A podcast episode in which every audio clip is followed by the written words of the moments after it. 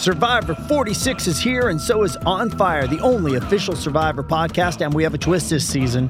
The winner of Survivor 45, Dee Valladares, will be joining us every week. We're going behind the scenes of the biggest moments, the how and the why things happen, and the strategy and analysis you can only get from someone like me, a Survivor winner. Listen to On Fire, the official Survivor podcast, wherever you get your podcasts. This episode is brought to you by Paramount Plus. Get in, loser! Mean Girls is now streaming on Paramount Plus. Join Katie Heron as she meets the plastics in Tina Fey's new twist on the modern classic. Get ready for more of the rumors, backstabbing, and jokes you loved from the original movie with some fetch surprises. Rated PG-13. Wear pink and head to ParamountPlus.com to try it free. What's up, everybody? Welcome to Bingetown TV. This is morning Bingetown. We are waking up at the crack ass of dawn to get this episode out to you. We might only have a little bit of time here and not going like 50 to an hour like we usually do. So this will be quick and dirty. It's just me and Alex. We're heading out of state in a few hours. So this is The Traitors Season 2, Episode 6, Backstab and Betrayal. And Al, there is no honor amongst thieves, baby. This was, I would say this isn't as, what's the word I'm thinking of? This isn't as much of a hitter as an episode. It was still great, but I think this episode, we kind of knew what was going to happen. We knew they were going after Dan. We knew Parvati was going to be a big target as well. What did you think of the episode in general?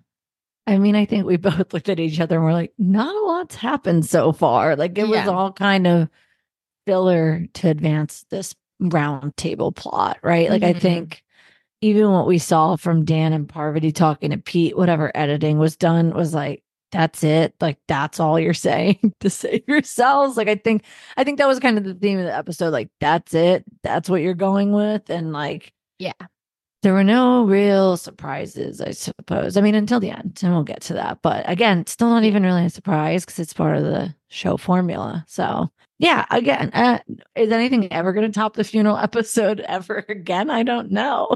But kind of feels like maybe this one was a slower burn. Yeah, I think you're right. The intrigue in this episode all happens at the round table and beyond. So there's much to discuss there.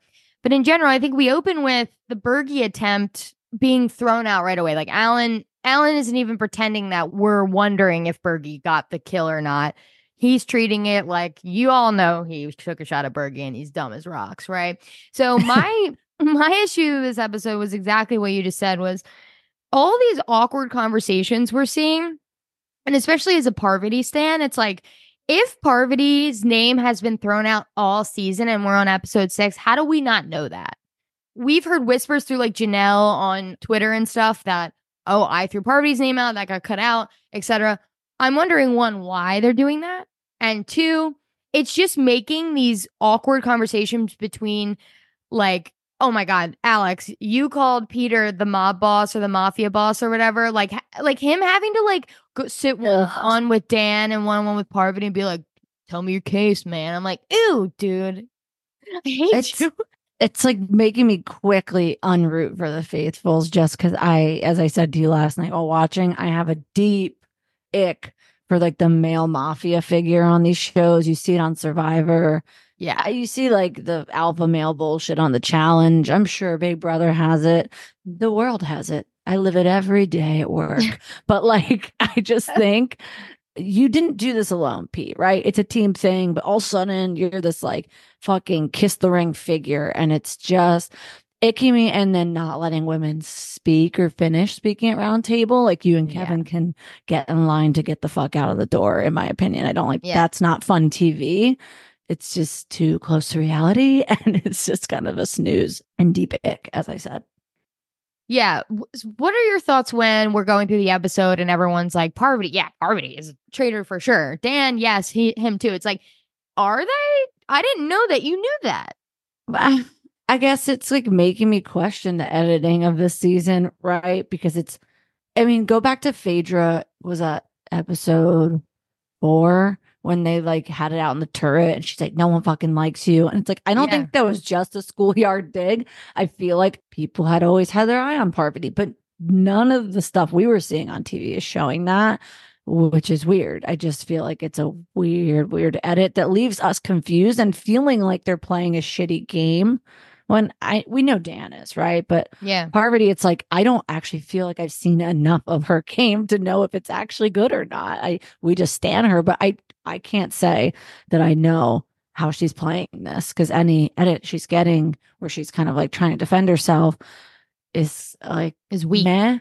But then everything else, we've never seen people be like Parvati because of XYZ. Like, you know, even Sandra in last night's episode being like, you know, Parvati's sort of on my radar. I'm like, that was kind of shocking, because I thought she would have it out for Parvati if Parvati was on her radar based on, you know, the hype clips for the season and then episode 1 when they first like are face to face again. So it's just a weird, hard to read thing, in my opinion.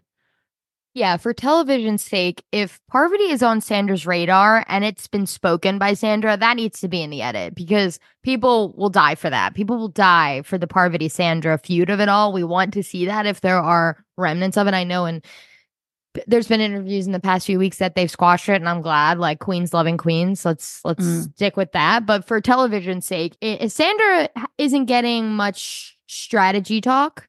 There was that episode 4 had the gamer versus housewife thing, and Sandra was a part of that, but other than that, she's chilling. She's kind of like a CT to me. Like, she's getting, they're obviously edit. Playing the game, they want to win, but they're getting the goofy edit where it's like they all are like do do do do do do do, like the bird calls. Like, it's kind of weird. I don't know. And speaking of CT, like, I can't believe he got off the hook so easy. Like, if Peter dropped the hint to CT last episode, meaning on day 5, he obviously had some suspicions on him.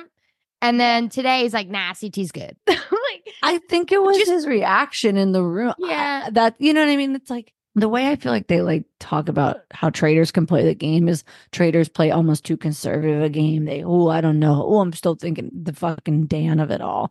Yeah. Whereas someone like a CT is going to brazenly say like, well, why would you tell me that? Like, what's going on? And that's like kind of where Parvati needs to dig in more, I think. If you're so on the radar, you push back, not in like a way where you feel like you're scared or projecting, but like a bit of a defensive faithful, but not too defensive. I don't know. It's a hard balance to strike, but that's the only thing that came to mind, is his reaction probably clocked as more genuine, whereas Dan was like, like he, that was, my God, please, sir.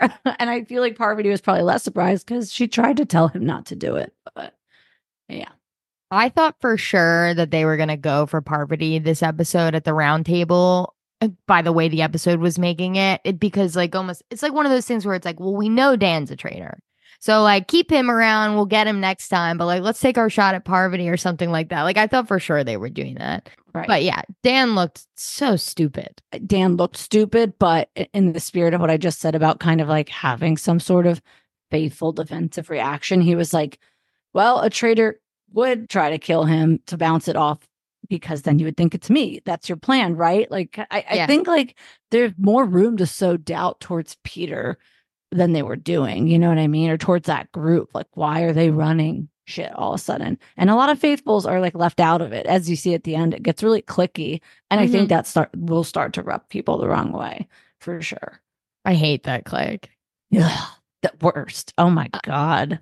Bergie's fine. Yeah, Bergie's fine, but not really, honestly. He's Bergie's pissing me off on my nerves too. It's Trishelle of it all. Okay, so the crew is Kevin, gag, John, boring. Bergie was fine, but now that he's in this group, and I actually like Trishelle. I'm still holding a grudge because of Peppermint, but Trishelle was being fine the rest of the season, TV wise. Like, she was at least like, she can play the game a little bit, and she's mostly staying off the radar, honestly. But Peter's the worst. But these 5, it's like together they are the worst 5 of all time. And this is the Parvati I know. When Parvati flies in and is like calling them out, that is the game that I know my girl can play. Yeah. You know, calling people out, be bold, be brazen, like get in there and stick up for yourself. I just think she got painted into a corner because she aligned with Dan, and Dan was the biggest sketchbag in the game. Yeah. And it's really weird that she chose to align so tightly with him. I know you're traitors, but again, last season, you wouldn't even know that those traitors ever even knew each other. They didn't even interact as perceived faithfuls or whatever. And I think that's smarter of a game to play.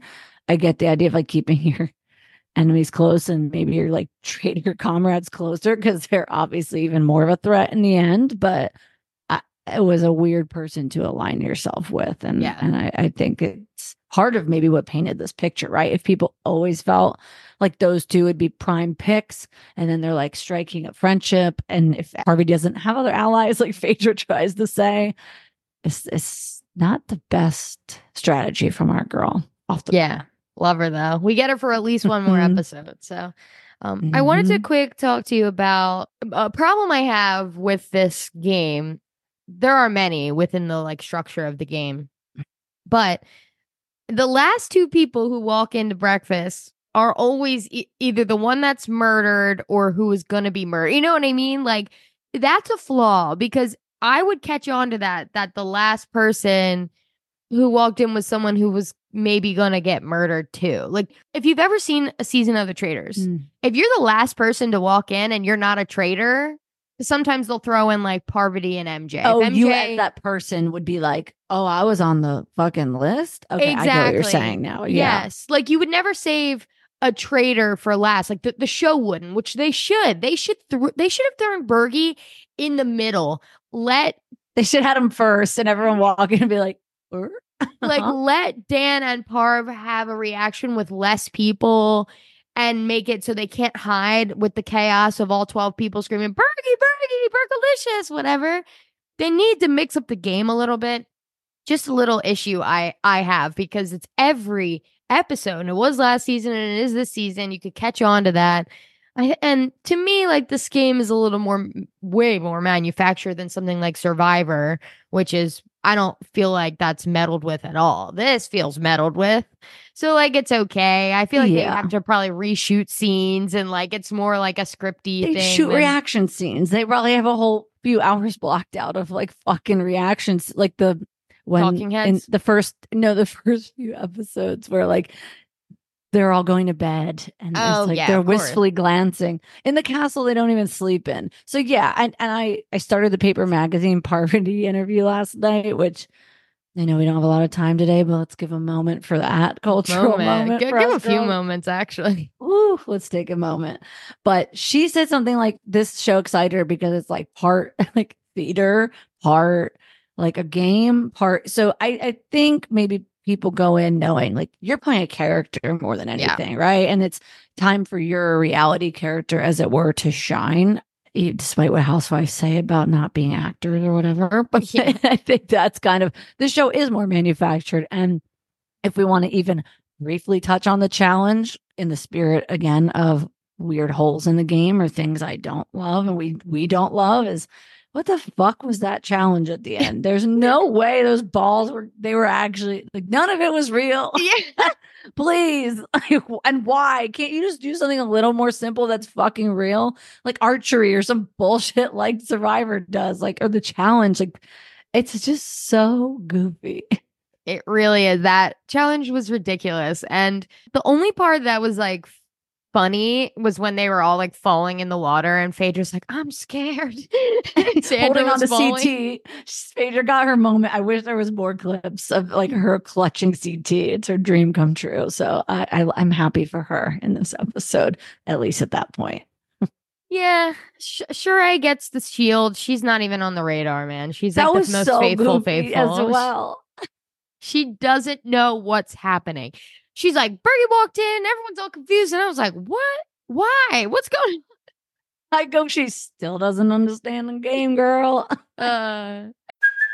Hey, it's Kaylee Cuoco for Priceline. Ready to go to your happy place for a happy price? Well, why didn't you say so? Just download the Priceline app right now and save up to 60% on hotels. So whether it's Cousin Kevin's Kazoo Concert in Kansas City, go Kevin, or Becky's Bachelorette Bash in Bermuda, you never have to miss a trip ever again. So download the Priceline app today. Your savings are waiting. Go to your happy place for a happy price. Go to your happy price, Priceline.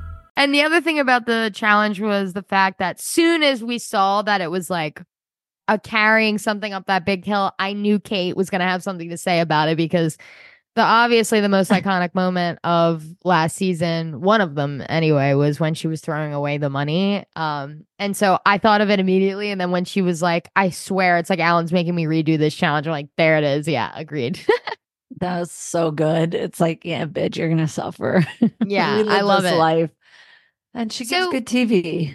Yeah, I would say not much impact this episode from Kate. We're not seeing a change in the game. They honestly just added one more faithful.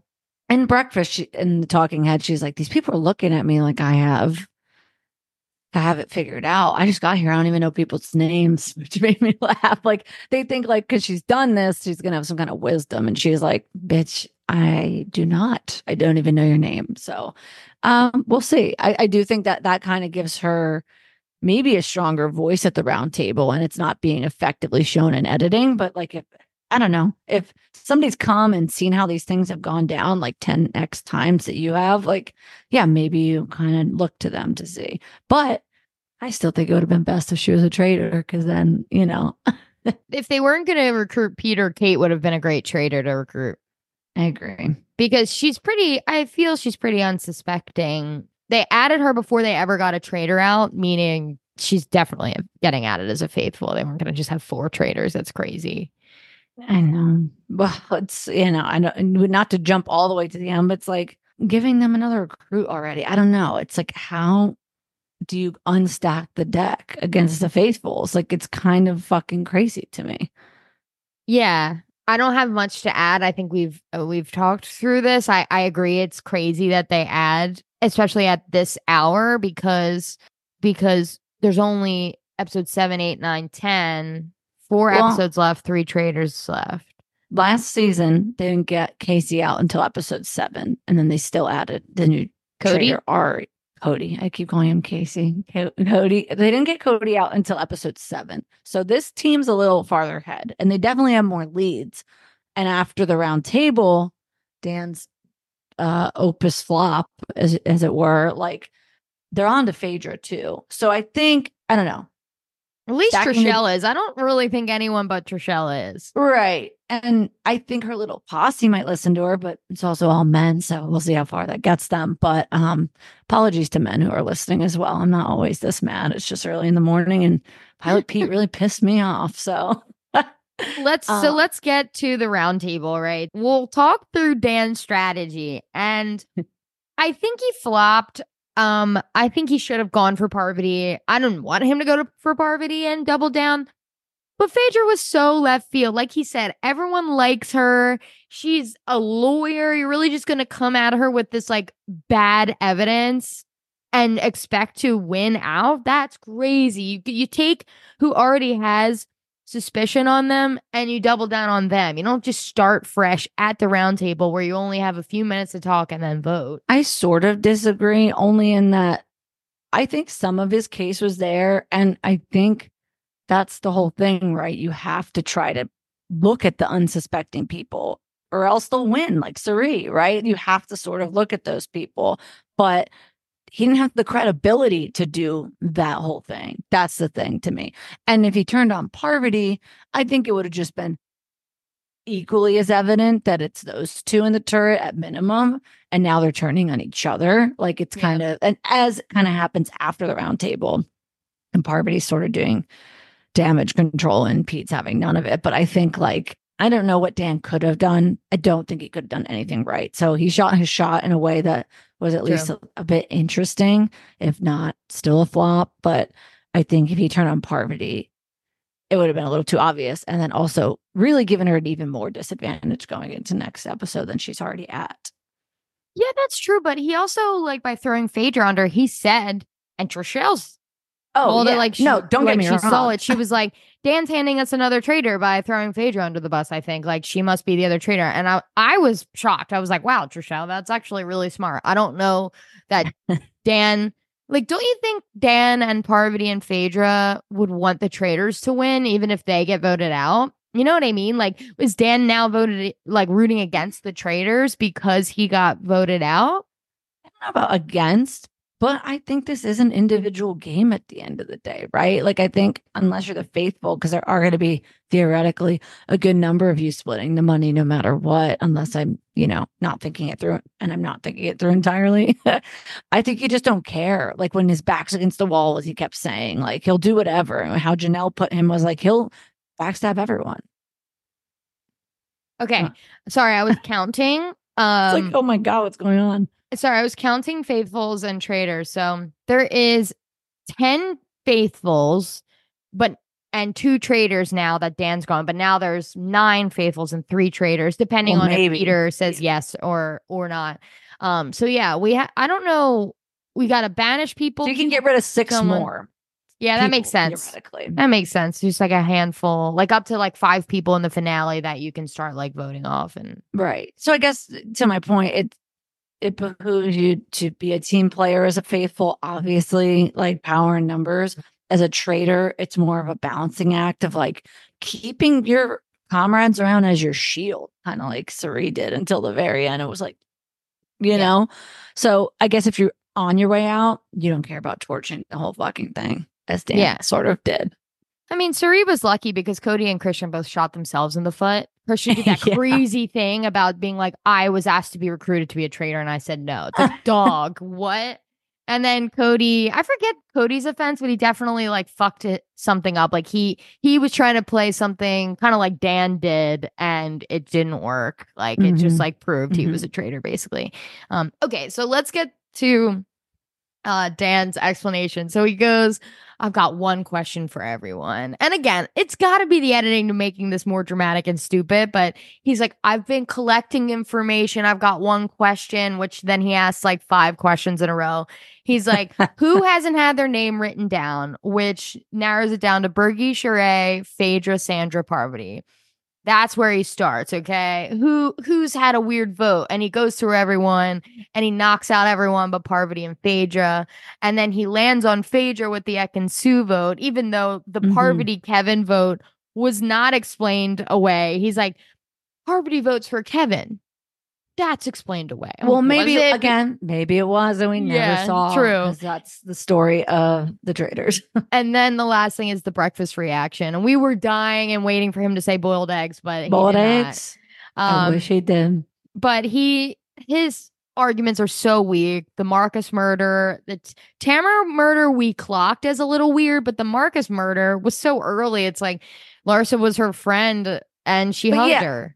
Yes, she hugged her. Yeah, no, if you're going to clock anything, how about how she could not even express an emotion about Tamara being gone, right? Like, I thought the Ekin-Su thing was a good pin, to be honest, because that was Phaedra's fear in that happening. She's like, well, I voted for her last night. This doesn't look good for me.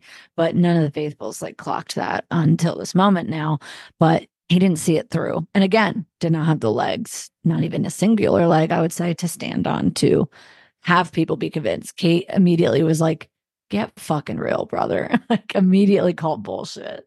Phaedra's like, I do too much because you do too little, baby. I wrote that down too. And like, it means a lot. Like, right? People don't know, but she's like, you've been doing too little, and that's why you're sitting in the hot seat. So get the fuck out of my face.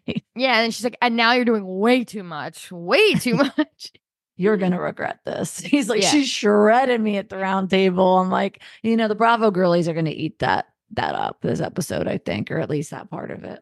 And her final piece of real evidence was like, Bergie got murdered because he went after you, and you thought he was safe to go after, and he wasn't. Like, that's like the number one piece of evidence against you. She wasn't aware she was getting attacked by Dan, and she had such great rebuttals. Both sassy. She's a lawyer, baby. Like, if there was a mastermind, it sure wouldn't be a dolled up housewife. And then, like, actual facts. She's like, Bergie got murdered. Well, here's the thing. I clocked the dolled up housewife comment, and I think I would clock that as a faithful as like a bit heavy handed. Like, you're trying to deflect with that persona, right? Like, you're kind of, I don't know. Yeah. Does a housewife really say that about a housewife? It just doesn't really track with her, like, previous, like, we're real, we're not actors, baby, you don't mess with us. And then it's like, who, me? I could never. It's like, girl, there's nothing you can't do. If I've seen from like 3 clips on Twitter, like, you, I don't know about that. So I would personally clock that as like that's not something a housewife would really say in earnest unless they're really trying to throw the scent. So that was just one thing that I thought was shaky from her. But again, on her back legs, it caught unaware. She did great and roasted his ass, flamed him. We were like screaming during this part. This might not have been like the best of the episodes. It was still a good episode. Like a dull quote unquote episode in this season is a banger for last season. So everything is really a step up, and it's been so good that I'm enjoying each episode more and more just because I'm like fucking craving an episode all week long. And it's like such a little treat to get it. Yeah. Thursday. The round table is the best part. Yeah. Yeah, so we already kind of talked about it, but Peter not letting Parv say what she needs to say at the roundtable and have her piece is so fucking annoying. I hate it seeing Peter being hailed as like this hero after like when like he's just like martyr, man. He like threw himself under the bus to get a traitor. Like he put himself out there. Like when Dan's like, I'm a traitor. Everyone's jumping up and down, and Peter's just like a small smile being like, I did that. And everyone's hugging him and fist bumping him and shaking his hand. I'm like, stop it. It was a good move, but something about the way he's reacting. And I hate Dan. I was glad he got voted out. So it's not even like I'm being super biased to the traitor specifically. There's something about Peter that he is acting very mafia boss. Like I don't know that Parvati's going to be successful and flipping it on Peter to be like, you are running the show, why aren't you on the hot seat? Like you're being so much, like why are you not a target? You know, I don't know if she'll be successful, but I think that's a good play for her. It's almost too late. And again, her fucking alliance and friendship with Dan, I feel like it's like crumbled a lot of her credibility. But I think again, you always got to be asking these questions in this game. Like for people to think is so straightforward is how someone like Suri wins. I'll keep saying it. You know what I mean? I think it's like people get caught up in not like a mob boss making the theories and calling the shots, but then they're just going to go through another dry streak. If that's like the case, well, they could get Parvati right. But after that, it just seems like that's how you could easily like lead yourself down the wrong path. So I wish you could play that defense and it could work. TBD. But, I guess not even TBD because he could be your next teammate. Yeah, and I think he has to accept. Like, how do you not accept? And because you're just going to get killed. If you don't accept, you're killed the next week. It is what it is. Like, there's no way Peter makes it to the end without becoming a traitor and not being able to be banished. Right. That's true. Sorry, killed, not banished. Yeah, banished would be a far stretch. But I think... Yeah. What I wrote down and my biggest fear is I think he could easily win. Like then he's in the Suri seat. He has all these people believing that he's their fucking faithful God. And like, if he can keep it together with his facial expressions, his stories, I guess it's more of a dangerous position to be in than Suri was. Cause Suri was more of like a mentor, like a soundboard for people. She went with all the votes. He is running the show. So it would be really interesting to see him navigate that successfully. But I do fear that, like, okay, say the traitors get on a hot streak and they start getting off faithfuls. I mean, he'll blow the fuck up Parvati and Phaedra in the end. Do you know what I mean? Like, he kind of would have it in the bag as a traitor is my fear. Yeah, I'll be interested to see how Peter, what he says and what he does. Like, if he's, like, one of those, like, holier than thou and, like, Parvati says and he decides to stay a faithful, that would be so funny. I also don't remember if last season they either got to seduce a traitor or kill a traitor. I thought they still got to kill one. I thought they did both. A faithful, you mean? So, yeah, I thought did both. Yeah, yeah. And I wrote that down too. I'm like, what happens when no one's murdered again? What the fuck is the conversation? Especially if he picks it.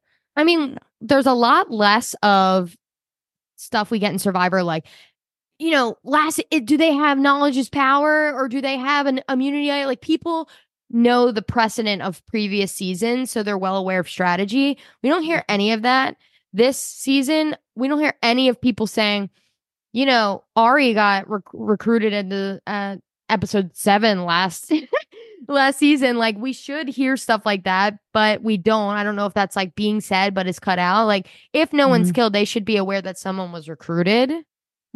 Just by precedent, but we don't hear that on this type of show versus something like Survivor.